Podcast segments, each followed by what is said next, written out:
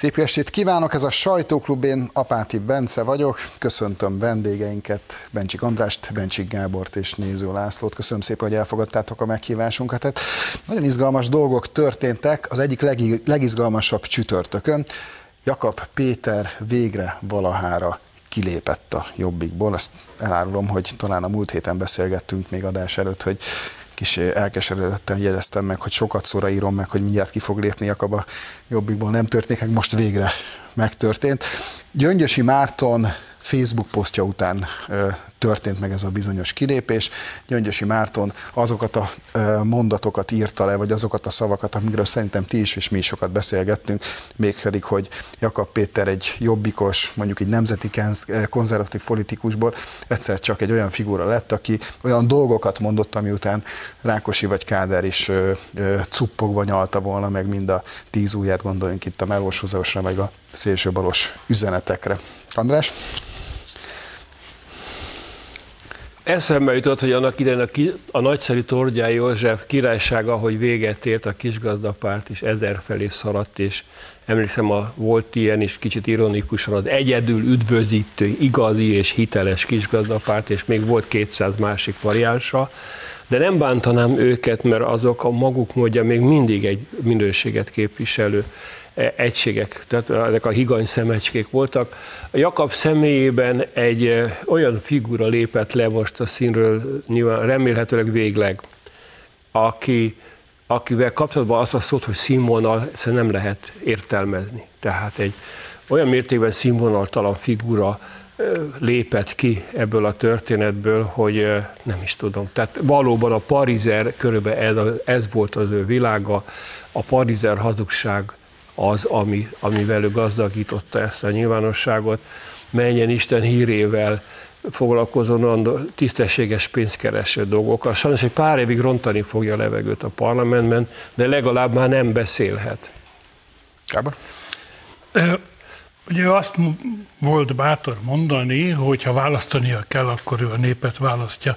Ez egy újabb butaság, a választás joga a népet illeti a nép az, aki választ, a politikus az kirakja a portékáit a piacon, a politikai piacon, és a nép eldönti, hogy kell neki. Már néhányszor a nép megadta a választ. Jakab Péter nekem tudom még milyen válaszra vár. Ami ennél fontosabb, és ez nem tanulság nélkül való, hogy a Jobbik tulajdonképpen a születése pillanatában a be nem váltható ígéretek pártja volt. Ez egy létező jelenség Európában, időnként föltámadnak a be nem váltható ígéretek pártjai, emberek belelkesülnek, akik vevők az ilyen, ilyen képtelen ígéretekre, de ezek meghalni születnek, ezek a pártok. A kisgazdapárt ugyanez volt a baj, és szétfeszíti a be nem válthatósága szükségszerűen. Én szerintem a mi hazánkkal ugyanez a helyzet. Ők most egy ö, szofisztikáltabb, civilizáltabb formát vesznek föl, de szerintem ők is a be nem váltható ígéretek pártja. A beváltható ígéretekre vannak jobbak. Elsősorban ott a Fidesz. Úgyhogy a jobbik el fog tűnni, azért fog eltűnni, mert olyan ígéreteket tesz, amik nem valósíthatók meg, és az emberek beleunnak, és biztos vagyok benne, hogy öt év múlva alakul egy újabb radikális párt, újra megígéri, hogy minden teljesen más fog, másképp fog csinálni, majd az is belehull a feledésbe. Aci, bele fog hullani Jakab vagy a Jobbik a feledésbe?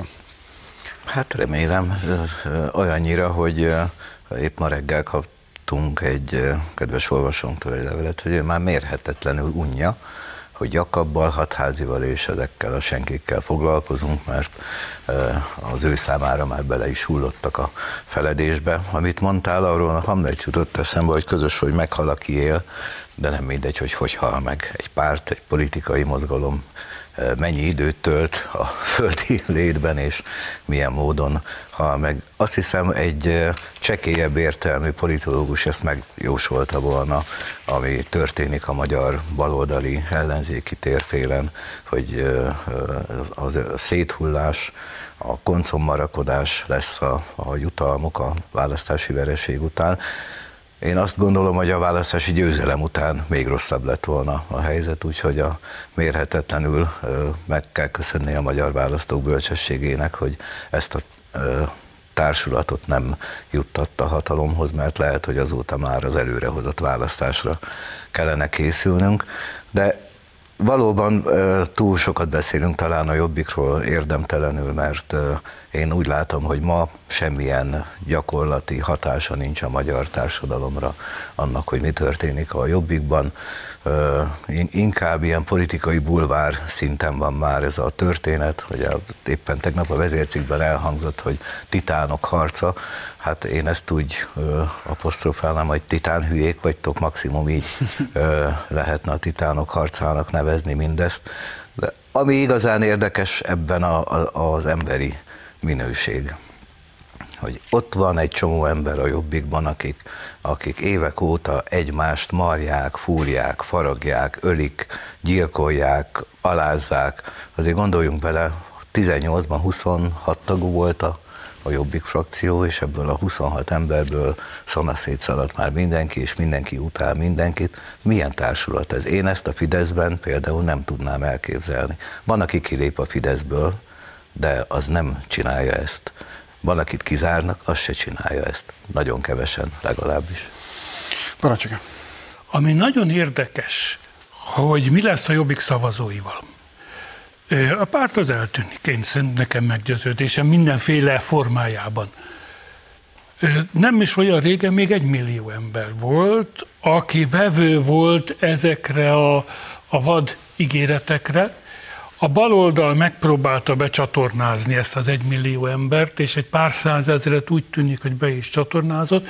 Ezek most elfognak, a levegőben maradnak, nagyon izgalmas fejleménye lesz a magyar politikának, nem a Jobbik és nem Jakab Péter, hanem a szavazók, a Jobbik szavazók. Otthon maradnak, új pártot választanak, mit cselekszenek? Ti úri emberek vagytok mindannyian, rólam ez nem mondható el, ezért nem mondtátok azt, hogy Molnár Enikővel kapcsolatban például Gyöngyösi Márton is végre valahára kijelentett. Azt hiszem úgy fogalmazott, vagy úgy írt, hogy azt írta, hogy elvesztetted a elnökséget, a fraktív vezetői posztot és a családodat is emiatt a hölgy miatt. Azt emlékeztek, amikor azt hiszem, hogy a, talán a Riposztnak a riporter hölgye lepte meg őket azelőtt a bizonyos munkalakás előtt, akkor még Jakab Péter bőszen és habzószájjal az a fenyegetőzött, hogy mindenkit be fog perelni. Ezt csak azért mondom el, mert a jelenlegi jobbik elnöke, a most lemondott volt elnököt és a pártból kilépett jobbikos Jakab Pétert ezzel a váddal illette meg, és Jakab Péter nem fenyegetőzött azzal, hogy bepereli. Gyöngyösi Mártont említettem, ez a következő témánk. Gyöngyösi Márton továbbra sem szeretne letenni arról, hogy népszavazást kezdeményen az, kezdeményezzen az Európai Uniós tagságról, pedig erről már Vásárhelyi Mária is, és sok egyéb más ember is megpróbálta lebeszélni, például Hajnal Miklós is, de mielőtt erről beszélgetünk egy picit, nézzük meg ezt a bizonyos bejátszót Gyöngyösi Mártonnal. A Jobbik Magyarországért mozgalom a mai napon egy olyan népszavazási kezdeményezéssel él, amely azt a kérdést intézi a választópolgárokhoz, hogy egyetérte ön azzal, hogy az országgyűlés ne támogathasson olyan javaslatot vagy indítványt, amely Magyarországnak az Európai Unióból való kilépését eredményezheti. Szerintem ez egy egynapos vita volt, vagy nézeteltérés, hogyha jól látom. Azért a közvéleményben ez egy kicsit komolyabbnak tűnt. Hát mert nekünk markáns véleményünk van arra, hogy most nem erről kell beszélni, meg nem erről kell népszavazni. Bőven van elég probléma az országban, és Magyarország uniós tagságának a, a megkérdőjelezésére még csak esélyt sem kellene adnunk. Én azt gondolom, hogy láttunk elég rossz példát erre mondjuk Nagy-Britanniába. András, tiéd a szó. Szabad egy szubjektív megjegyzése kezdeni, hogy érdekes volt ez a édes kicsi rózsaszín zakó. Tehát jobbiknak Nekem is tetszett. Egy, Ezt én akartam elmondani. Metafor, talán jelképnek is. Ez a két, le, két lelkűség, két színűség. Igen, tehát ez szembetűnő. Halni, ez, szerintem ez a lényeg ebben a nyilatkozatban. Eden túlmenőleg pedig minnyáján tudjuk, hogy az Európai Unió jelenlegi vezetése és Magyarország álláspontja között rengeteg ellentét van, illetve ezek mindenféle komoly surlódásokhoz vezetnek.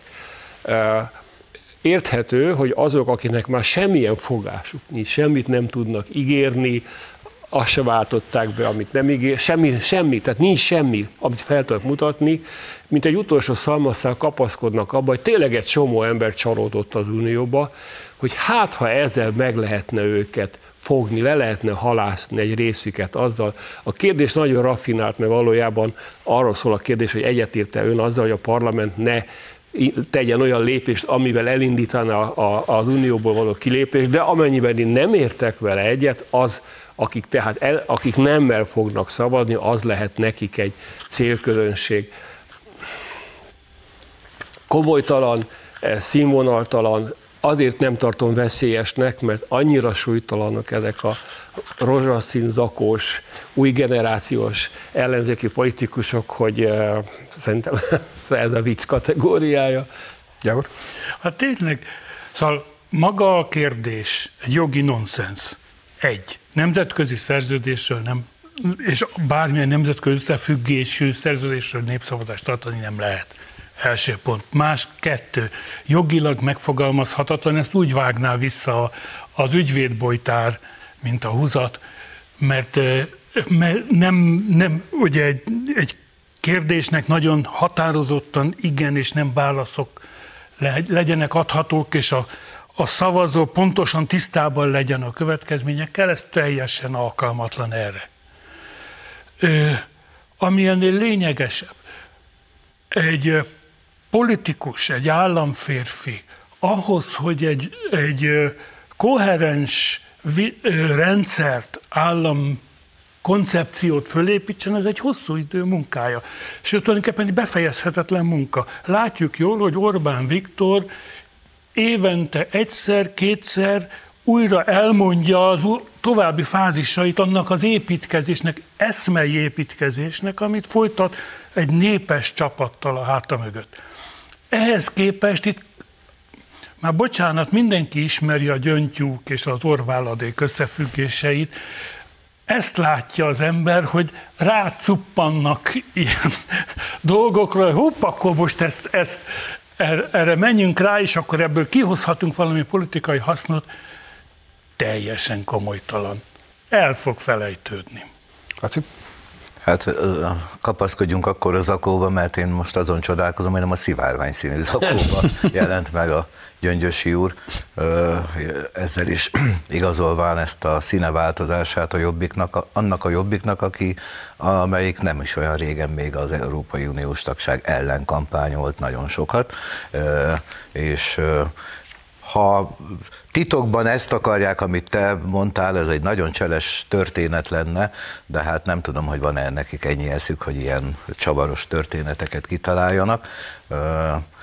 Ráadásul én nem is értem, hogy most mi, mi, mi ez. Senki nem mondta a kormánypártok része, hogy ki akarnánk lépni az Európai Unióból. Semmi nem utal arra. Sőt, mi mindig azt mondjuk, Orbán Viktor is, a Fidesz is, a kormány is, hogy mi meg akarjuk őrizni az Európai Uniót olyannak, amilyenbe mi beléptünk. Mi nem uh, kilépni akarunk, hanem megőrizni uh, mindazt az értéket, amit mi annak gondolunk. Nyilván az Európai Unió az sokat változott, vagy uh, sokan akarják megváltoztatni, hogy ne olyan legyen, ami ennek mi szeretnénk, de mi harcolunk azért, hogy és szövetségeseket keresünk ehhez. Ott vannak a, hát mindenki tudja, a lengyelek most befenyítették az Európai Bizottságot, az Európai Uniót, hogy ők aztán most már mindent meggátolnak, mindent megvétóznak, és mindennek ellene mennek, ha nem kapják meg a pénzt, mert ugye, ahogy az elhíresült mondást tartja, és sokan idézték, ők azt kapták jutalmul, amit mi büntetésül, a, a jó magaviseletükért, a, a ukránokkal melletti kiállásért, a fegyverszállításokért, ugyanúgy nem kapnak egy fillét se, ahogy mi sem. Hajnal Miklós láthattuk az előző felvételen. Azért említem meg őt, mert hogy volt nekik egy hatalmas nagy gigatüntetésük, legalábbis egy ilyen álomvilágban megtörtént egy bizonyos gigatüntetés, amelyből aztán elképesztő ütemérzékről tanúbizonyságot téve végül is azt elengedték, és egy sajtótájékoztatót tartottak belőle, mert eleve egy rendkívül mulatságos dolog volt, de van ennél még mulatságosabb, amikor Kerpel Frónius Gábor nyilatkozik, az, az mindig egy aranybánya, ebből van nekünk is egy bejátszónk, tessék parancsolni. Nem terveztünk tömeget, azt terveztünk... Hát tüntetést hívtak össze.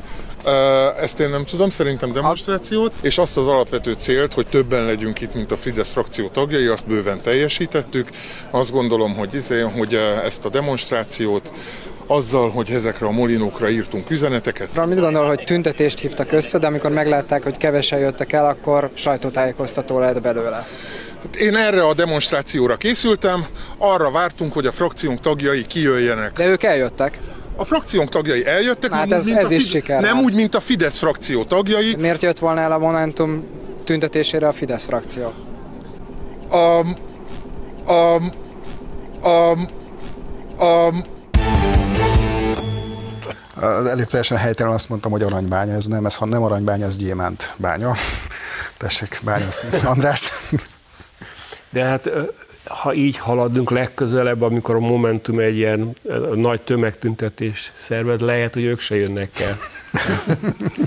Maximum a molinókat kirakják a járdára. Elküldik futára. Gyerekek, az előbb ugye élcelődtünk a, a, a rózsaszín zakkokba rejlő mélységeken, hogy a, jobbik hogyan ér el a, te, a teljes nihilbe. A Momentum már, ahogy szokták mondani, a jobbik a szakadék szélén van, a Momentum egy lépéssel előtte, mert szóval, amikor a tömeg nem jön el a tömeggyűlésre, az, az, az már nem a vég, ott, ott már nincs semmi. Tehát ők leértek a szakadék fenekére, és ott ilyen hülyeségeket mondanak. Gábor, csak egy picit engem érdekel, hogy a, a tüntetés és a demonstráció közötti különbséget, hogyha egy... Én a Momentum helyében szabadalmaztatnám ezt a mondatot, hogy nem terveztünk tömeget. Ez gyönyörű. Ez á, jó pénzt lehetne keresni a külföldön árulni a sikertelen tüntetések és demonstrációk rendezőinek. Zseniális mondat. A, nem terveztek tömeget, igen. Persze, hogy terveztek nincs ellenzék Magyarországon. Azért ez egy furcsa helyzet, és talán elhiszi a néző, hogy nem vagyok farizeus, nem vagyok álságos, mikor azt mondom, hogy szüksége volna Magyarországnak egy jó, ütőképes, vitaképes, konstruktív, vagy nem, nem hagyjuk a konstruktívat, egy jó, tehetséges ellenzékre. Ez rettenetes. Szóval ezek és megfejtendő, egyszerre arról is érdemes beszélni, hogy hogy a csodába kontraszelektálódtak ki a legalkalmatlanabb emberek, akik már az ellenzéki érzelmű embereknek sem kellenek, már a kutya nem megy oda, már a kétfarkú kutya sem megy oda. Ez egy nagyon furcsa sajátosság, Európában nem tudom, van-e még ilyen, nincs ellenzék Magyarországon. Laci? Hát Európában van ilyen, csak uh, ilyen uh, minőségű politikusok vannak, mint a mi ellenzékünk, csak Európa nagy részében ezek kormányon vannak, és meg is látszik az európai politizáláson. De én szerintem én is sokáig azt gondoltam, hogy kellene egy jó, erős, ütős ellenzék, mert úgy a, a, a kormánypárt is ugye fel tudja jobban szívni magát, meg van mihez. De minek? Valójában. Hát ezeken lehet szórakozni néha, és az is kell a politikába. Emlékeztek még a első ciklusban, talán Antal József mondta az akkori ennél egyébként sokkal minőségibb ellenzékről, hogy pszichiátriai ellenség. Hát ezek most, ezeket nem tudom, hogyan lehetne jellemezni, mert ez már túlmegy minden pszichiátrián is. Ez nem is találok rá szavakat. És ugyanaz a helyzet, mint Jakabbal a Momentum, hogy tulajdonképpen miért is beszélünk mi róluk? Mert szórakoztatóak, Laci, és kerek kis vidámság az életünkben. Ha csak azért nem. És az a helyzet, hogy én Kerpel Frónius Gáborral voltam úgy, amikor az első nyilatkozatait adta, hogy ő szegény biztos izgul, hiszen először raknak mikrofont az óra elé, és majd bele fog jönni, de, de egy ilyen változás nem látható rajta, tehát semmiképpen sem előnyére változik, egyre inkább izgul, egyre inkább dadog, és egyre butábbakat mond, és Hajnal Miklós egyébként azt mondta ezen a bizonyos tüntetésen, hogy sokan nyaralnak, nyár van, és rossz az időpont, de hát azért egy néhány héttel ezelőtt a katatüntetéseket, legalábbis az első kettőn azért egy picivel nagyobb tömeget tudtak megmozgatni, most lényegében tényleg senki nem volt az újságírókon kívül. Műsorunk első felének végéhez értünk, de nem menjenek messzire, mert hogy a második résszel rövidesen folytatódik a sajtóklub.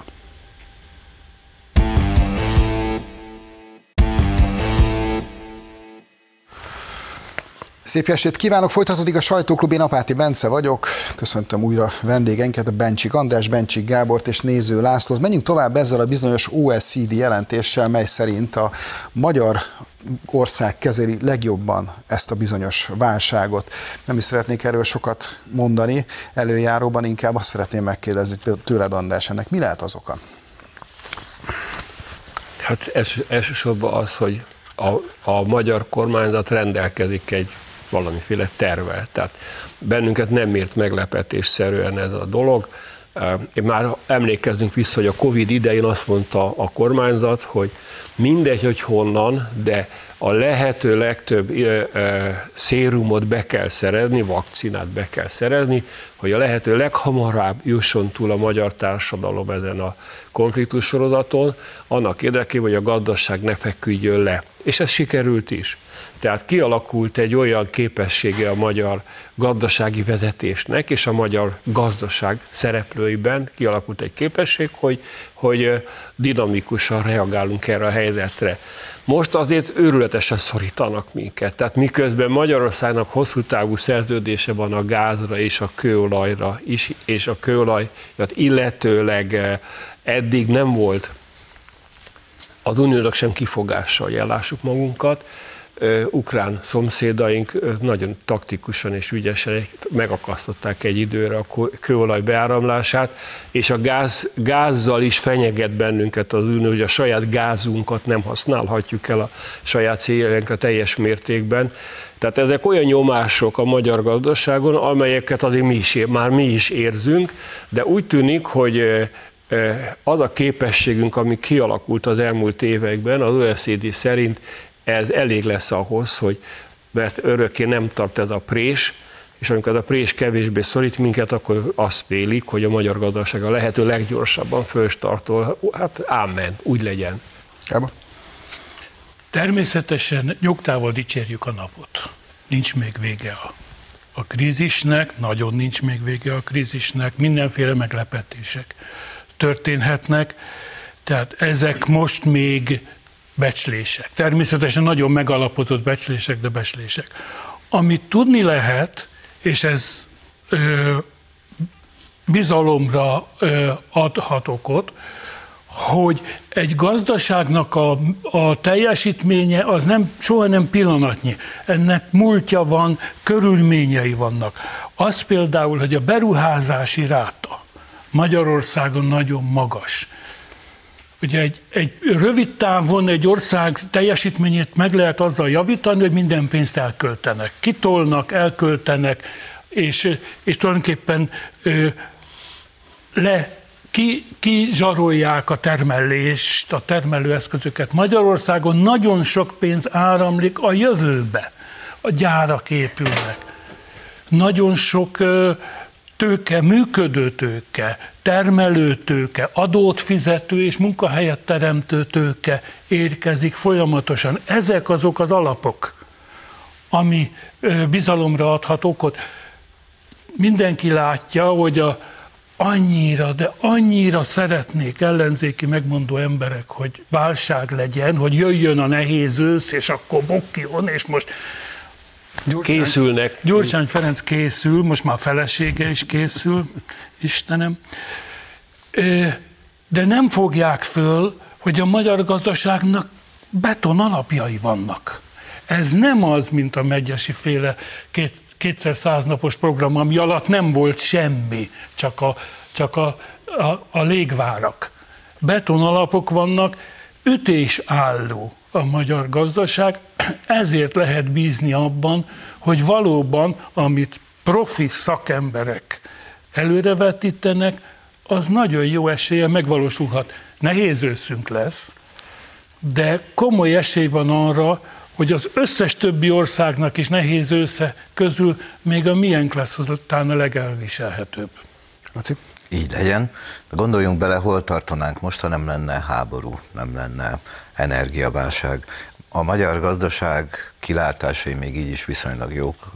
3-5 százalék közötti gazdasági növekedést jósolnak még így is a, a, az elemzők. Aztán persze bármi történet, ahogy mondtad, nem tudjuk, mi lesz az ősszel, mi lesz Németországgal, amitől nagy mértékben függ ugye Magyarország gazdasága is, és hát ahogy már sokszor elhangzott, a hónapokra nem tudunk előre tervezni sem, napokra, hetekre, maximum nem mit, persze természetesen aki, hanem aki ezzel foglalkozik, a gazdasági pénzügyi kormányzatnak nincs könnyű helyzete.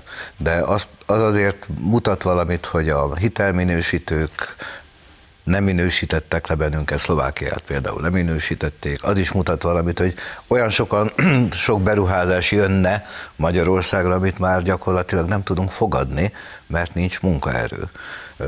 Ez mind azt mutatja, hogy a magyar gazdaságot kívülről is úgy látják, ahogy itt az OECD példája is mutatja, hogy válságálló, stabil politikai és gazdasági alapokkal rendelkezik, nem mellesleg van energia, és valószínűleg lesz is energia, ami például Németországban nem biztos, hogy lesz, úgyhogy ha csak valami nagyon nagy baj nem történik a világban, ami persze akár holnap megtörténhet, akkor talán kihúzzuk ezt a, a nehéz időszakot, ha nem is könnyen, és nem csak a gazdaság, hanem az egyes állampolgároknak is nyilván nehezebb lesz, mint mondjuk volt két évvel ezelőtt, de reménykedjünk, hogy túléljük.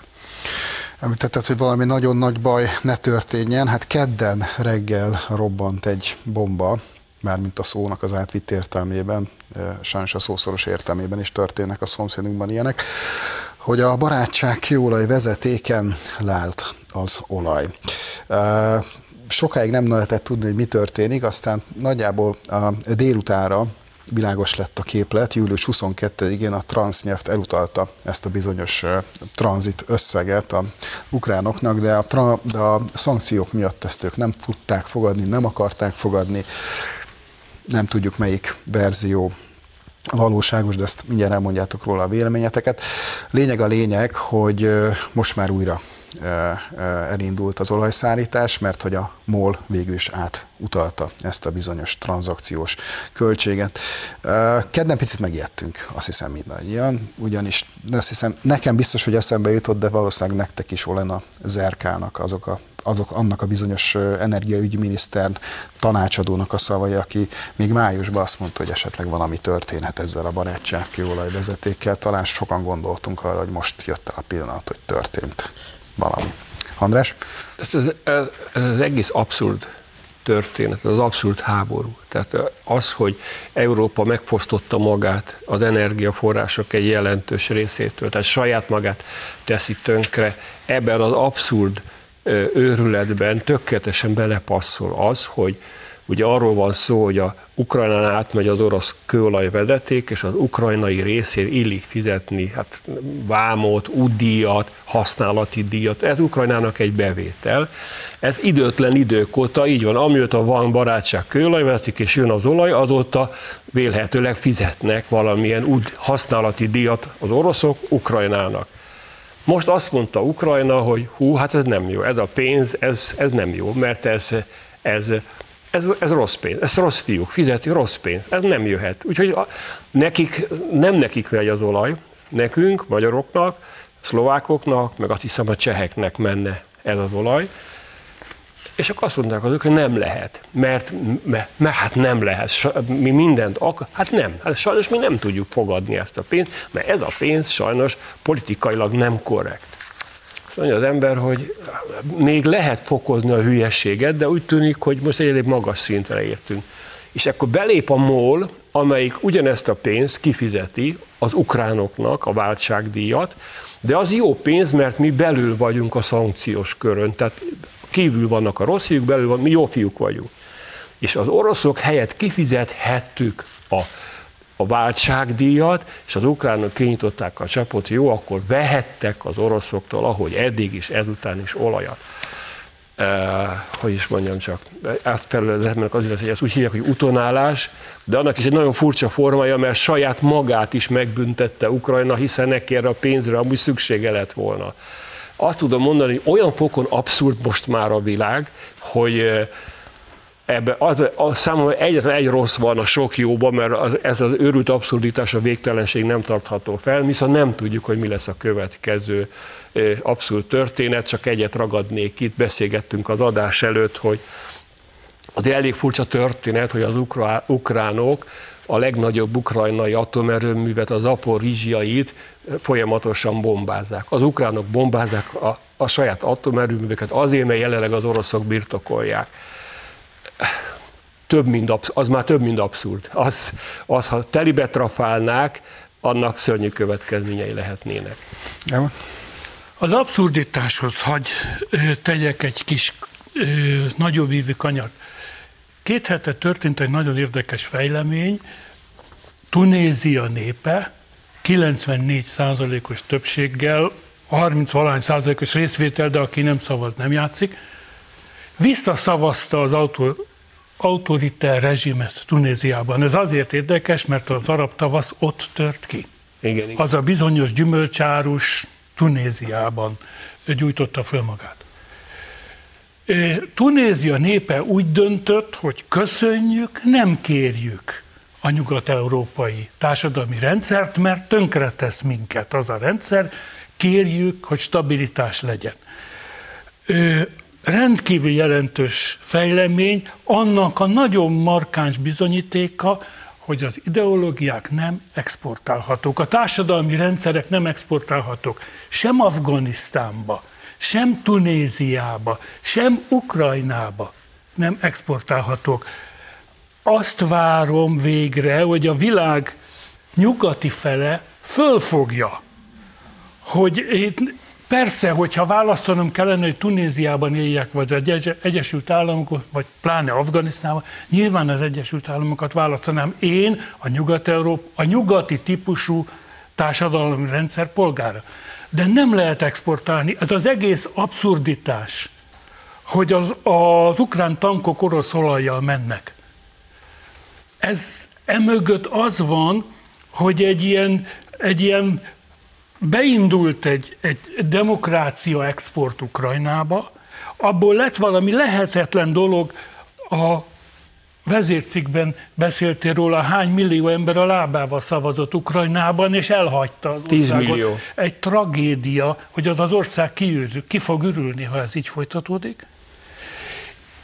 Sem a nyugati rendszer nem tudott meggyökeresedni, sem a régi nem működik már, mert az azt sikerült lerombolni, és áll előre egy annyira abszurd helyzet, ahol azon kell izgulnunk, hogy az ukránok ne lőjék szét a saját atomerőművüket, és ne csináljanak kontinentális katasztrófát. Nyugton kéne a világnak, a, főleg a nyugati felének maradni. Hagyni a dolgokat egy kicsit a maguk, maguk világában működni, és nem, szóval mindig azt gondolom, hogy nem lehetne, hogy egy kicsit abba hagyjuk, hogy jobbá tegyük a világot? Nem lehetne, hogy egy kicsit békén hagyjuk a világot? Erre volna szükség. Laci? Úgy látszik, hogy nem. Mert nem, nem csak, hogy ez a konfliktus nem prób, ezt a konfliktust nem próbálják meg rendezni, hanem újabbakat próbálnak a világban kirobbantani. Azok, akikről nem tudjuk, hogy kicsodák, valószínűleg nem Joe Biden, aki a, a kabátja ujját találja már meg, hanem valaki mások Tajvantól Koszovóig lehetne sorolni, hogy milyen konfliktus helyzetekbe próbálják az emberiséget belesodolni, de a konkrét helyzetről meg sokszor elmondtuk, hogy semmi sem az, aminek látszik Ukrajnában, és hogy mi történik Ukrajnában, fogalmunk sincs valójában. A nyugati média próbál egy történetet elmesélni, de hát mi vagyunk azért annyira a hogy mondjam, tapasztaltak mi magyarok, hogy egy szavukat se hisszük, ugyanakkor a másik oldalnak ról is tudjuk, hogy arról is van tapasztalatunk, nekik se hisszük azért a, a legtöbb dolgot, amit mondanak, hogy ebben a konkrét esetben mi történt, ki zárta el az olajat, az oroszok, az ukránok, miért, biztos, hogy a pénzátutalás eddig működött, most már nem működik, hogy, tehát ez, ez egy olyan történet, ami, amit szerintem nem is értünk, hogy miért történik. Különösen úgy, hogy az az olaj, ami jön a barátságon, azt mi egy részét visszaadjuk Ukrajnának. Tehát ahogy mondtátok, a orosz olajjal megy az ukrán tank, ami nem is ukrán, hanem szintén orosz tank több, többségében. Szóval tényleg abszurda a, az egész történet, és, és fogalmunk sincs, hogy mi, miért történik, ki mit akar, miért csinál, Látszólag ugye egy orosz-ukrán háború, de valójában egy orosz-amerikai, de hogy az amerikaiaknak meddig lesz ez jó, meddig akarják, hogy ez folyjon, azt ki tudja, nem tudhatunk semmit. Vannak még abszurd helyzetek, nem tudom, emlékeztek-e arra az időszakra, amikor a liberális sajtó Michael O'Leary-nek a különböző borzalmas és otromba mondatain gúnyolódott, vagy éppen azon, hogy a fapados légitársaságok milyen szörnyűségekre kényszerítik az utasokat. Utolsó pillanatban lemondott foglalások, otthagyott bőröndök, borzalmas kommunikáció, stb. stb. stb. Mióta Magyarország kivetette többek között a fapados légitársaságok, légitársaságokra ezt a bizonyos extra profit külön adót, azóta Michael O'Leary egy különösen finom, jómodorú úriemberré változott, és az ő cége is egy csodálatos légitársaság, ahol ami mindig időben indul el, mindig udvarias a személyzet, és soha senkit nem hagynak. Ott 300 millió forintos büntetést szabott ki most a erre hatóság, miután ezt a bizonyos extra profit adót ráhárította az utasokra. András? Én nagyon remélem, hogy a Ryanair teljes mértékben kivonul a magyar piacról. Egy ritka ellenszembes szeméttársaság, amelynek az az üzleti filozófiája, hogy épp csak meg nem verik az utasokat, de például, ha túl kövér az utas, akkor lehet, hogy meg, kirugdossák belőle a felesleget. Tehát valami hihetetlen arrogáns vonalvezető, amelyik azt mondja, hogy olcsón utazol, de googolnod kell útközben, mert ülés az már nincsen, mert így még több embert be lehet zsúfolni. És mivel ezek a rövidtávú repülőutak egy-egy üdülő paradicsomba például kibírhatók, akár googolva is, ezért egy csomó ember elfogadja, mert azt gondolja, hogy olcsóért utazok, az milyen jó nekem, és akkor majd ott, ott többet költhetek az üdülésre egy nagyon ellenszenves, nagyon rohadék üzleti filozófia ez, és pontosan úgy reagált a büntetésre, illetve az extra profit adóra a légitársaság, amilyen a filozófia. Bunkó, rohadék, szemét módon reagált. Nagyon-nagyon-nagyon boldog volnék, hogyha a Ryanair elkotrodna a magyar légtérből egyszer és mindenkorra. Újra és újra megerősödik az a koncepció, hogy ebben a globalizált világban, ahol azt kell mondanunk, hogy elszabadultak a multinacionális vállalatok. Ez a Ryanair igazgató, tulajdonos, ez egy különösen arrogáns figura, de vannak, akik mosolyogva csinálják pontosan ugyanezt. Hogy a szuverén államokban rejlik az egyetlen lehetőség, hogy a polgárt megvédje ezekkel szemben. A tunéziai emberek nem azért szavaztak a, az elnöki hatalom megerősítésére, mert hülyék, és utálják a demokráciát, és azt szeretik, hogy a gumibottal kergetik őket az utcán, hanem pontosan azért, mert azt mondják, hogy kell egy erő, amelyik engem megvéd. Engem kiszolgáltatott magánembert megvéd. Tulajdonképpen a Ryanair eset egy példája az összes többinek a Facebookig terjedően, amikor egyedül a szuverén állam az, amelyik ellen tud tartani ennek a, kiszolgál, ennek a, a profitnak alárendelt kiszolgáltatottságnak. Ezért birkozzunk mi Brüsszellel, ahol nem fogják föl, hogy mi ezt a szuverenitásunkat, ezt meg akarjuk tartani, hogy az állam minket megvédhessen. Laci? Hát nem csak a magyar államnak lenne feladata ez, hanem az Európai Uniónak is egyébként lenne ezzel dolga, a Ryanair-től kezdve az összes ilyen, akár a közösségi médiás vállalatokig, de a többi fapadosok akik ismer a fapados társágok, azt csinálják, ami nekik a legjobb. Tehát most ö, ö, ne legyünk szemforgatóak, ők hasznot akarnak, nem azért vesznek repülőt, vagy bérelnek, és utaztatják az embereket, mert nekünk jót akarnak, hanem maguknak akarnak jót, minél nagyobb profitot. Ö, az, hogy milyen szabályozó környezetet teremt egy-egy állam, de ebben az esetben az Európai Unió, az pedig nem a papadosokon múlik, hanem az Európai Unión, az Európai Bizottságon, mikor büntették meg ennyire mondjuk a Ryanair-t, mint mondjuk most Magyarország kiszabott egy méretes büntetés neki az Európai Unióban. Mikor hoztak olyan szabályokat, hogy azok a ellentmondásos történetek, amikről mindannyian tudunk, ne történhessenek meg, vagy ha megtörténik, akkor azt mondják a Ryanairnek, hogy oké, okay, akkor most visszavesszük az engedélyedet. Tehát ez, ez, ezért, ez egy szabályozási kérdés is. A Ryanair meg hát olyan, amilyen nyilván ő már azt is terbe vette, hogy milyen jó lenne, ha nem googolva, de állóhelyeket is árusíthatna a repülőgépe, mert ezeket a rövid utakon, hát most egy-két órát már ába is kibírnak, amúgy is állnak előtte is, meg utána is az emberek egy csomót a sorba.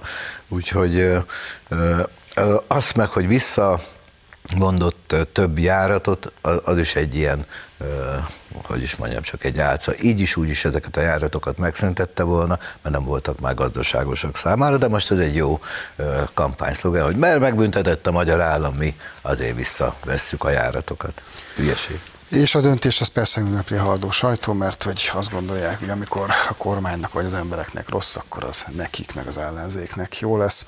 Műsorunk végéhez értem, nagyon szépen köszönöm, hogy eljöttetek és elmondtátok a véleményeteket. Nézőinknek is köszönöm szépen a figyelmet. Természetesen jövét vasárnap is lesz sajtókuba, akkor is várjuk Önöket. Minden jót kívánok, szép estét, viszontlátásra!